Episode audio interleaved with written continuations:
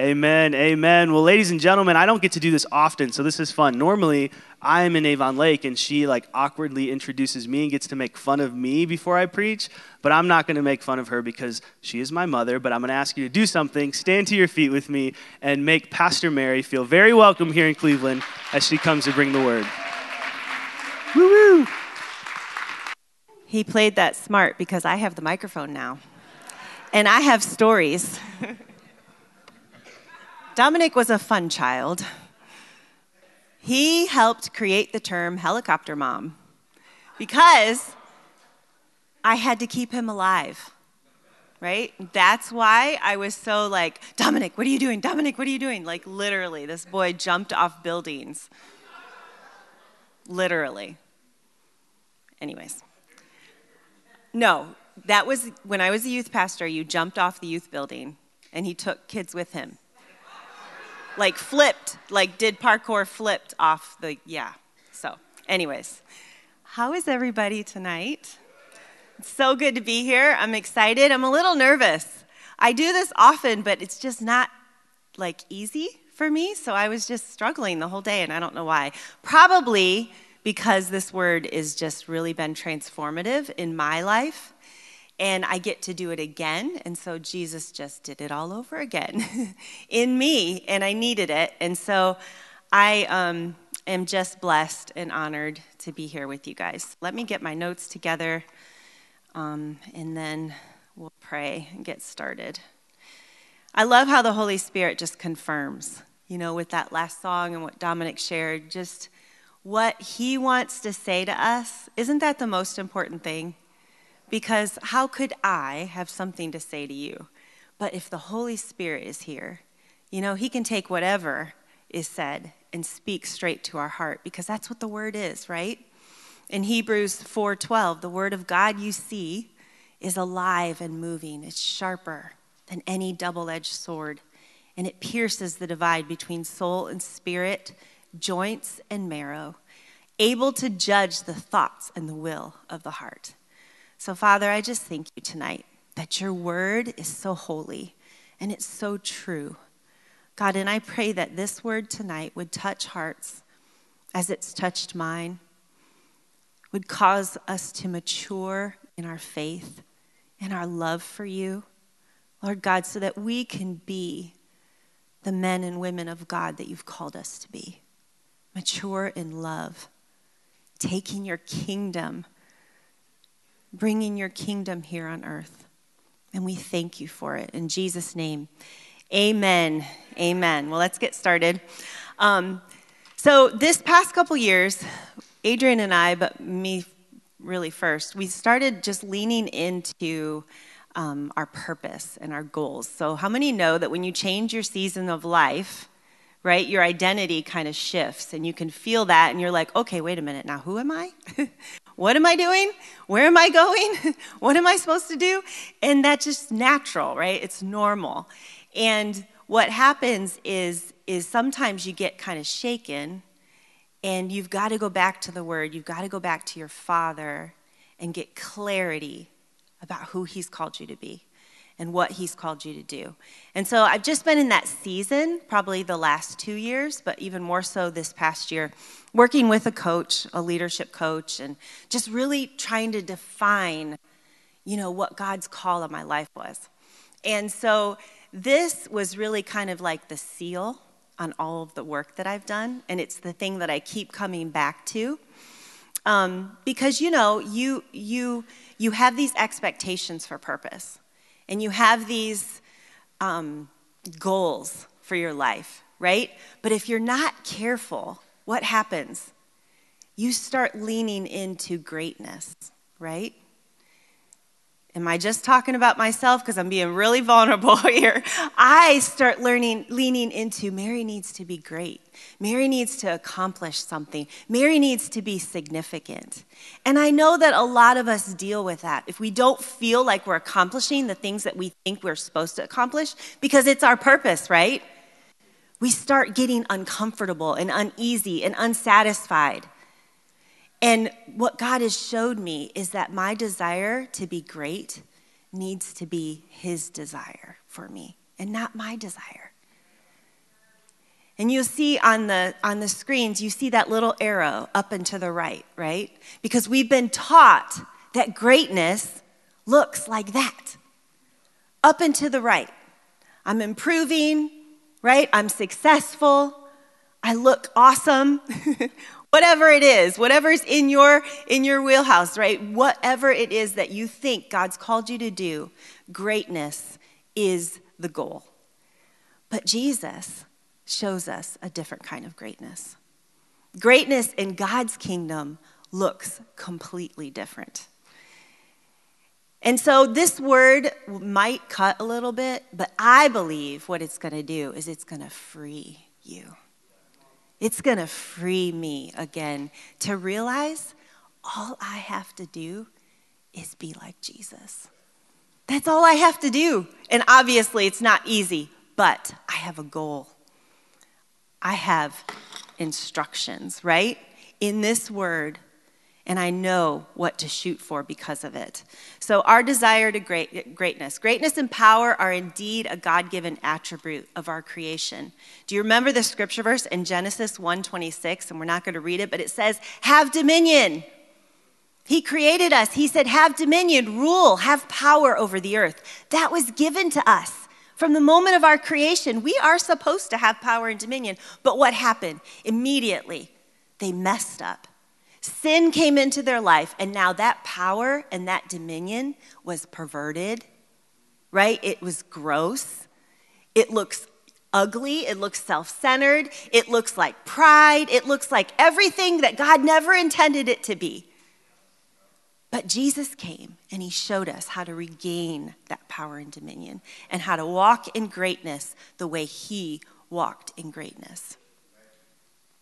See, it's hard to hear the call or the direction of God if the cry for greatness from our flesh isn't silenced.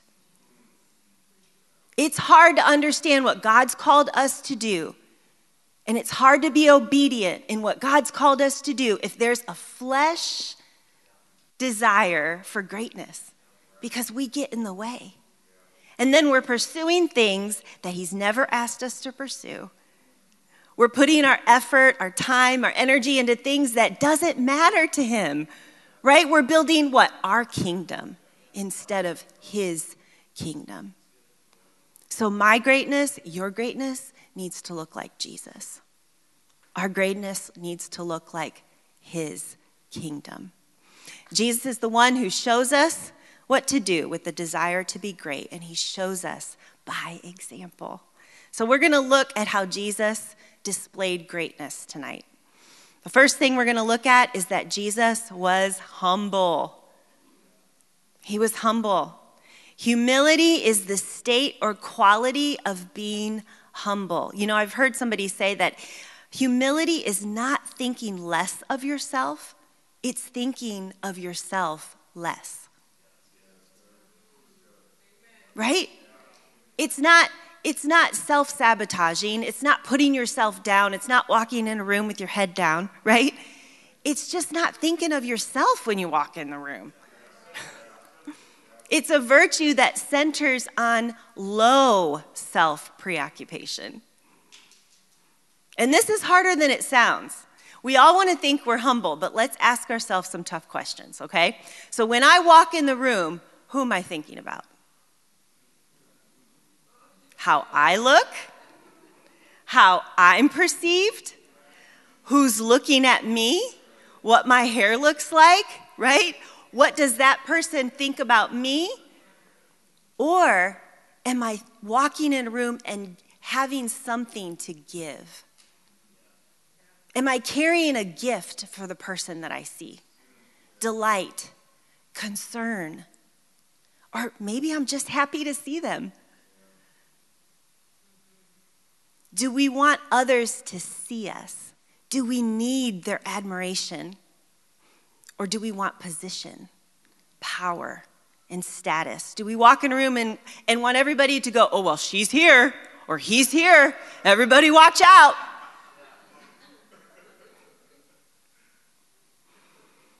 How many remember the camp meeting days? I know some of you guys came to Lorain campus. You were, you were in the camp meeting days. How many remember the front row fiasco, is what I call it? Oh, it's not one of the proudest moments in ministry, is it? Where we had assigned seats and they would line up and we would walk them out and they would sit in their assigned seat. You know, it's just like, ugh. Now we can't get people to sit in the front row. right? We're like, please sit in the front row, please. The disciples also wanted to know how to be great, right? And they asked Jesus in Matthew 18. They said, In the kingdom of heaven, who is the greatest? And what did Jesus do? I don't think I see any little kids. He called a little one up right next to him and he patted his head. He said, You want to be great? Right? He put his hand on top of the child's head. He said, This is the truth. Unless you change and become like a little child, you'll never enter the kingdom of heaven. In that kingdom, the most humble, who are the most like this child, they are the greatest. What? They're the greatest. And whoever welcomes a child or welcomes her in my name welcomes me. See, Jesus is absolutely clear here absolutely clear. The most humble, who are like a child, are the greatest. So, how do we become humble like a child? There's three things, really quick, before we go on to the next point. The first thing we need to do is embrace limits. At the women's conference, we talked about this because, girls, we have a problem with limits, right? we think we can do everything.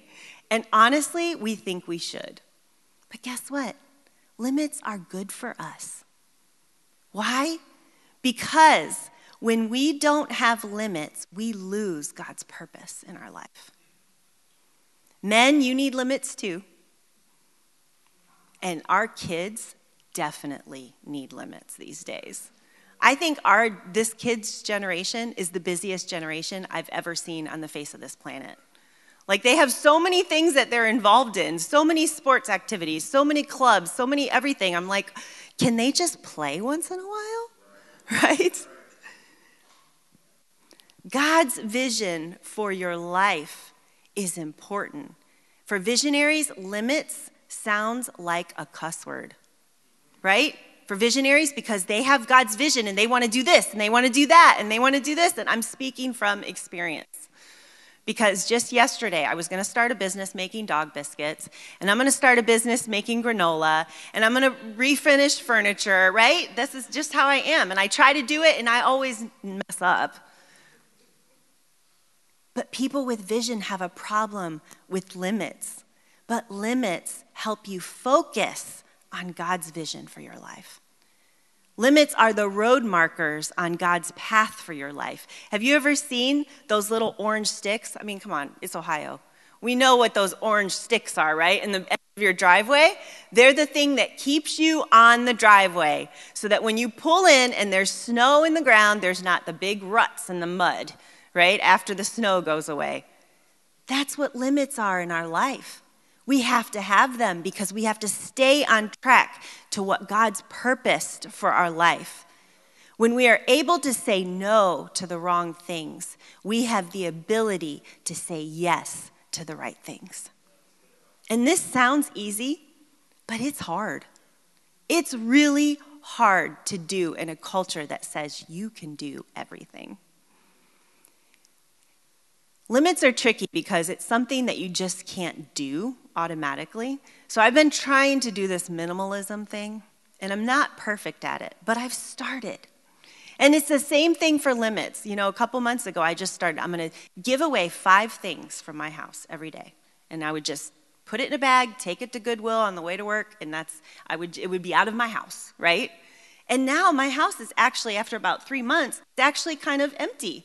You open a cupboard and it's not falling on top of me. but it was hard, it took some time. Same thing with limits. We have to very carefully decide what is supposed to be in my life and what is not supposed to be in my life. So I'm going to encourage you to find your limits and embrace them so that you can become humble like a child. Number two, trust God's character. I loved that, what you shared when we were singing, Great Are You, Lord, because we're not great. God is. And we can trust Him. Instead of being in control all the time, trust God to take care of us.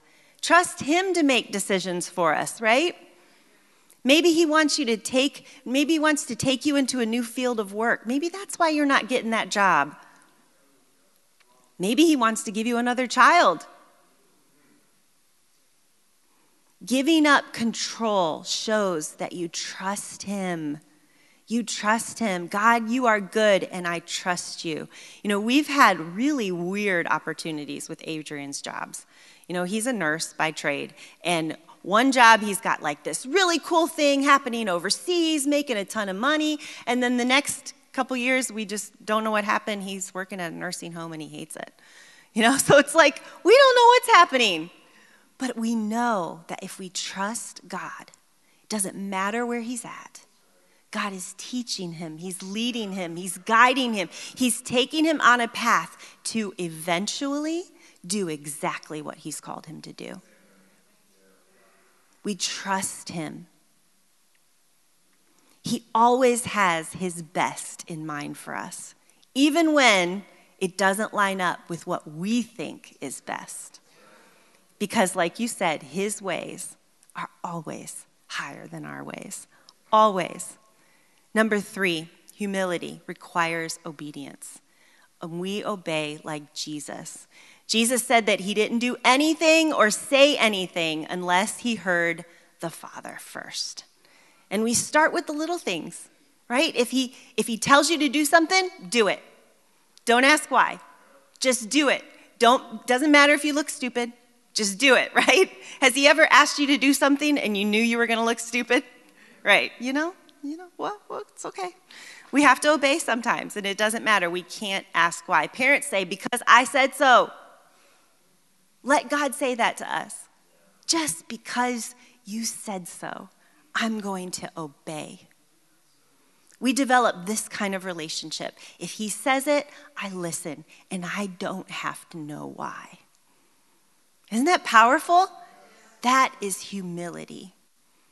Interesting that these three qualities are very childlike, isn't it? Because as children, we can't do things adults can do. We have limits, right? Remember, you couldn't drive until you were 16. Sorry, that was your limit. You were not allowed to get in a car. there were limits for children. The second thing, they're not in control of their lives. Instead, they have to trust their parents. How many kids go grocery shopping every Friday? But they eat right? Because they trust their parents to take care of them.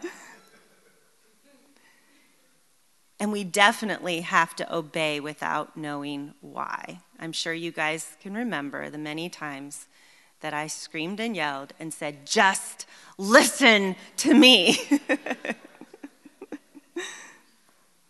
Humility is greatness in the kingdom of God. Another aspect of greatness that Jesus exemplified so well is sacrifice. Jesus made the ultimate sacrifice for us. I don't think I really need to spend that much time on convincing you that we live in a culture of consumption, right? How much can we get? What do I need? You know, what's the next big thing? Everything for me, me, me, I feel like sometimes, I feel like all we do is work and then drive around and buy stuff. right? Go to Costco, you go to Home Goods, you go to Home Depot again. You go home and then you go to work, and then you get your check, and then you go to Costco, and you go to Home Depot, and you go to Home Goods. I mean, like, ugh. I feel like we're like in this maze, right? It's this culture of consumption. And sadly, the church isn't much different. We get in this mindset of like, what do I need? What do I want? What is going to meet my need, right? Not our church, of course.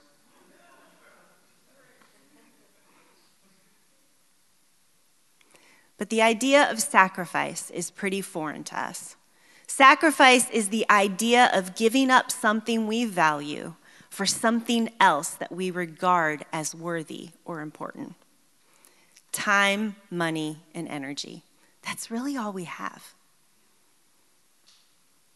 These are our commodities. So we ask ourselves, what do we value and what do we make sacrifices for? You know, it's hard to get people to serve in church and specifically for, for kids' church, right, Lila? and I remember when we had our camp meeting days, see, it's just on my mind. We used to have a nursery with 60 babies, six zero. And they were all under two. Yeah. So you could imagine how many volunteers we needed for one nursery service. That's 12 adults. It was a nightmare. And I was the nursery director. I was pregnant with Dion at this time. I was the nursery director, and I would cry to my dad like every week. I don't have enough help. I can't do this. I need you to give me some volunteers. so he would he would beg people, "We need help. We need help. We have so many kids in there. We need help." And and you know, not many people would sign up. And he would say, "Why don't you just carry around a piece of lead in your pocket?" Anybody heard this one before?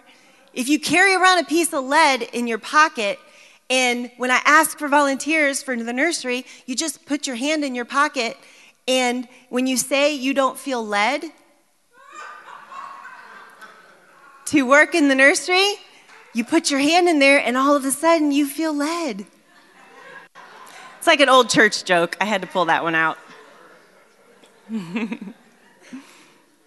But do we value a young mom's ability to hear the word enough to make the sacrifice?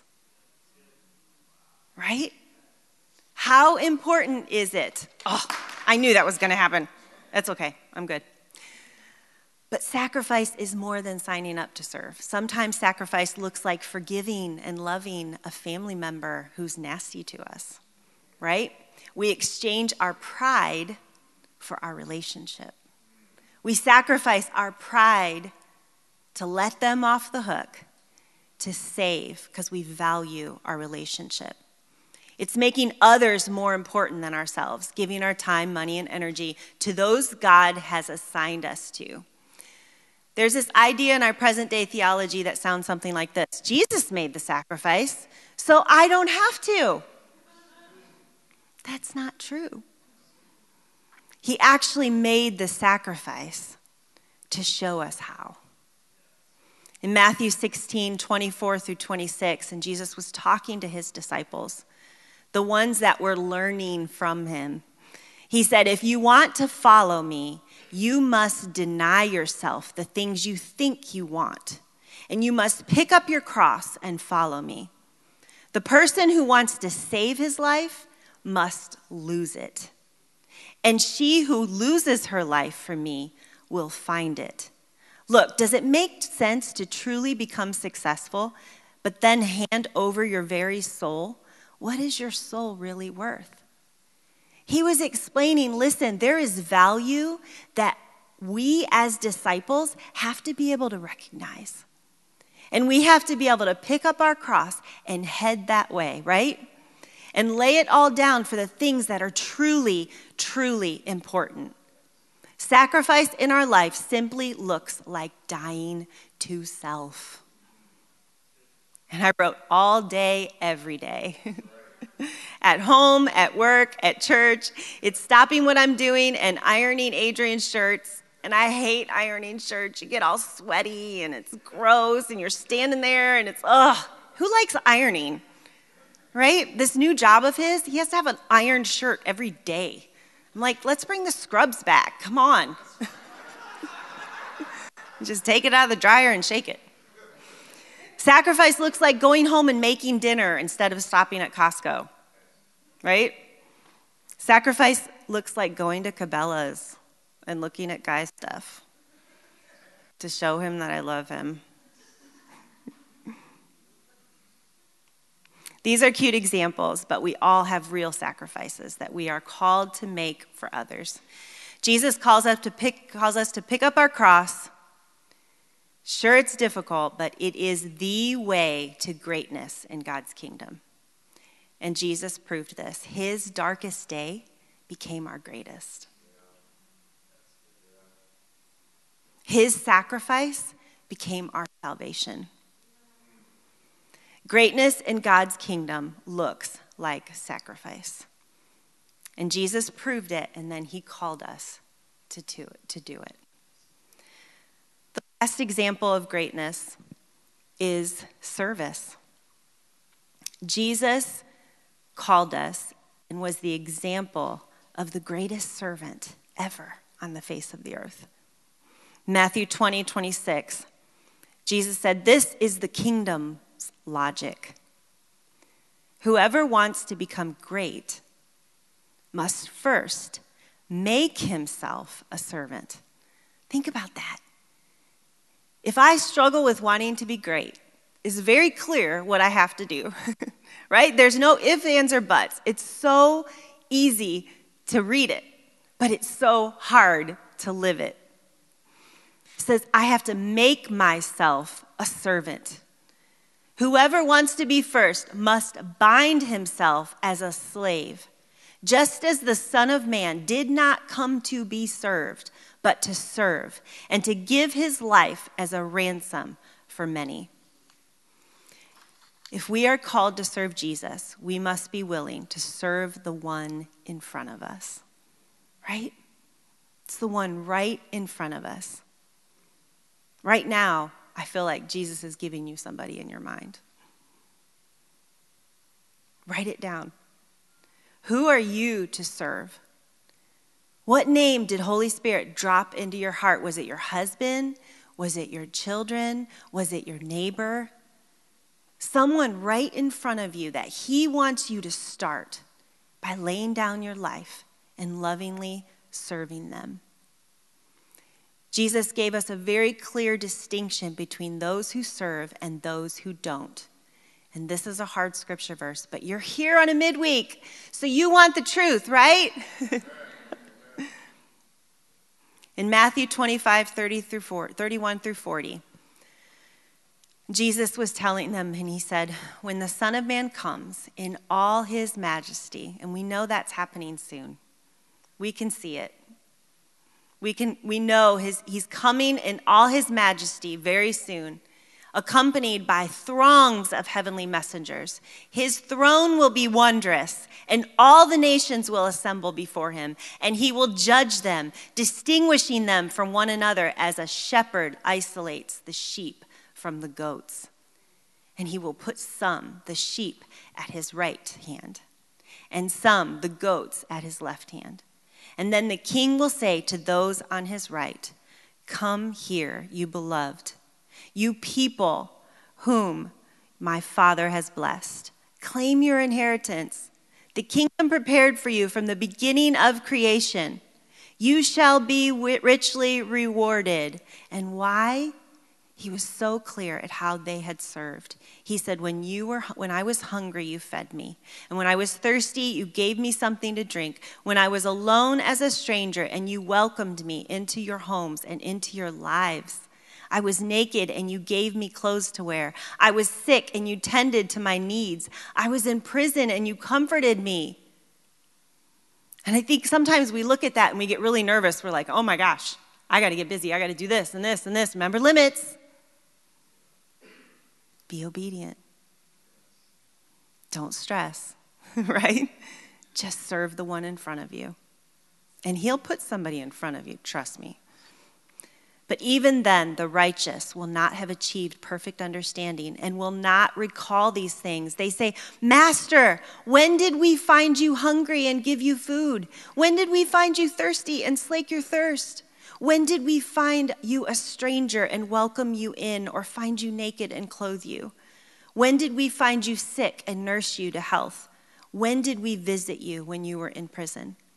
And the king will say, I'll tell you this. Whenever you saw a brother or a sister hungry or cold, whatever you did to the least of these, so you did to me. He came to seek and save the lost us, and we must too seek out those that need us to serve them, that need us to grab them, pick them up, and look in their face and say, Jesus loves you. He has a plan for you. He has already died for you and He's rescued you. Our goals, ambitions, and dreams apart from this don't qualify in the kingdom. They don't. Jesus was clear. I want to be on his right side. Do you want to be on his right side? No need for my idea of up and to the right, right? I want to be right on his right side. That's what greatness is. Greatness is serving the atheist, the broken, the hurting, the annoying, and the needy. We all have needy people in our life, right? The ones that we just helped last week, and they text you today. You're like, seriously? And everything in us want to go, if I keep helping you, I'm never going to be great. Can you just get it together?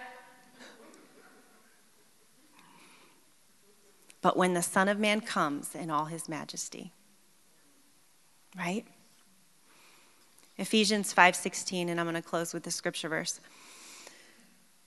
Make the most of every living and breathing moment because these are evil times. It's a short little verse. But this scripture verse reminds me of a movie that most of us have probably seen Schindler's List. Have you seen that movie? It's a story of a man, for those that haven't, who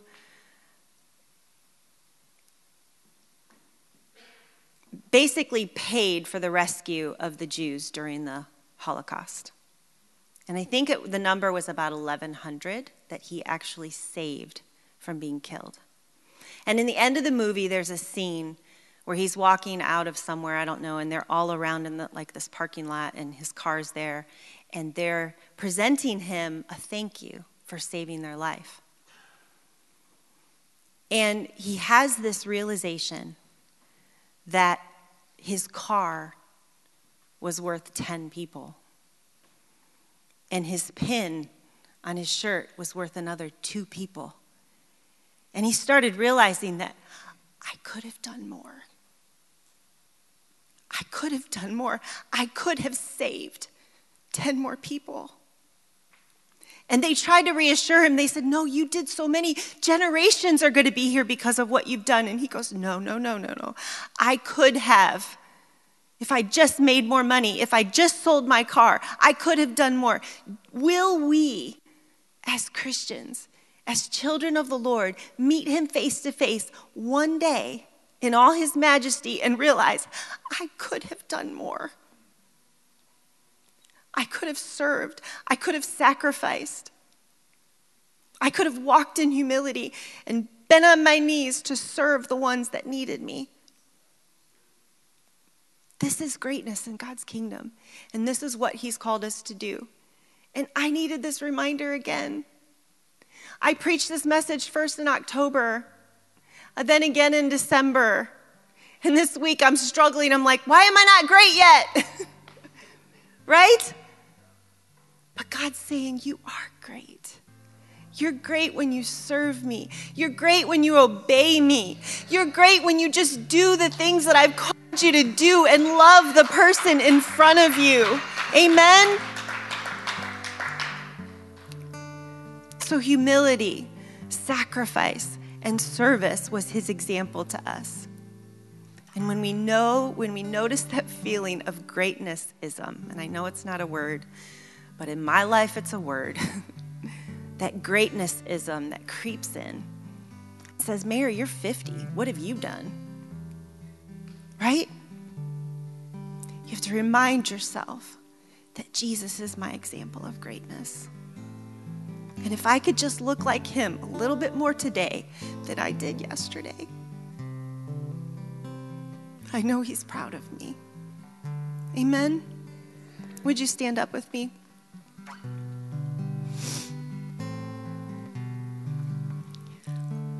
God, Earlier in the service, we declared how great you were. And we mean it with all of our hearts. We trust you. You're a good father, you're a great father.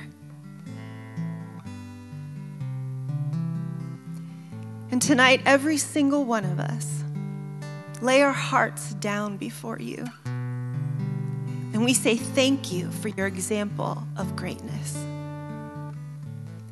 Thank you, Jesus, that we can model our lives after your, your life. And we can be humble like a child. We can sacrifice our life daily, dying to ourselves, picking up our cross and following you. And we could serve the one that you put in our path today. And I thank you, Jesus, that you say, Well done, my good and faithful servant.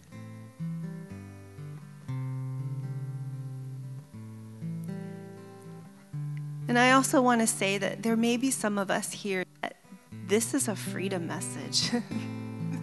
this is a freedom message because you have nothing else to prove.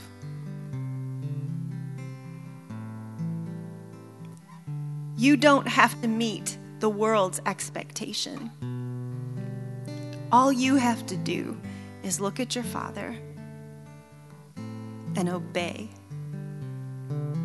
and rest in His love. No more striving, no more working really hard to look for successful. None of that matters because you've been freed. You've been freed from what the world calls great. And your Heavenly Father is saying, Come and stand by my right side.